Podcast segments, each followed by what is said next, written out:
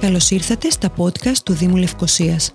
Αν θέλετε να μαθαίνετε τα νέα του Δήμου της πρωτεύουσας, πληροφορίες για την ιστορία της πόλης και να γνωρίσετε τους ανθρώπους που της δίνουν ζωή, ακολουθήστε τα επεισόδια μας μέσω Apple Podcasts, Spotify ή Google Podcasts.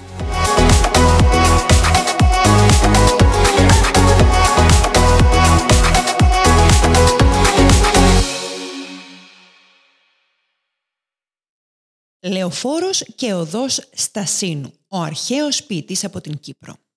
Αρχαίος Έλληνας επικός ποιητής από την Κύπρο, ο Στασίνος φέρεται να έγραψε το περίφημο έργο «Κύπρια Έπι». Σύγχρονος του Ομήρου, αλλά και γαμπρός του, αφού νυμφεύτηκε την κόρη του Αρσιφώνη.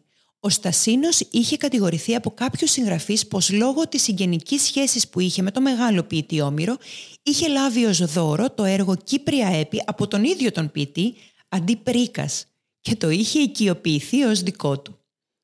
Πληροφορίες για το Στασίνο βρίσκονται στο έργο του Αθηναίου, του Κλίμη Αλεξανδρέως, του Σουίδα, του Τζέτζι, του Φωτίου, στα ελληνικά ανέκδοτα, στα σχόλια στην Ηλιάδα και στα σχόλια του Ευθύφρονα του Πλάτωνος.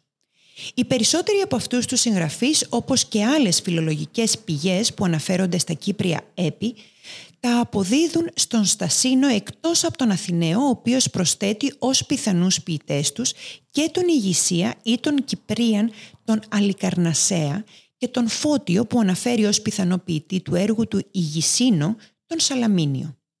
Τα Κύπρια μεταξύ άλλων διηγούνται το γάμο του Πηλαία με τη Θέτιδα, την κρίση του Πάρη, την αρπαγή της Ελένης, τα προκαταρκτικά της εκστρατείας των Αχαιών και όλα όσα έγιναν στα πρώτα 9 χρόνια του πολέμου της Τρίας έως και την αρχή του 10ου χρόνου όπου ξεκινάει η Ιλιάδα.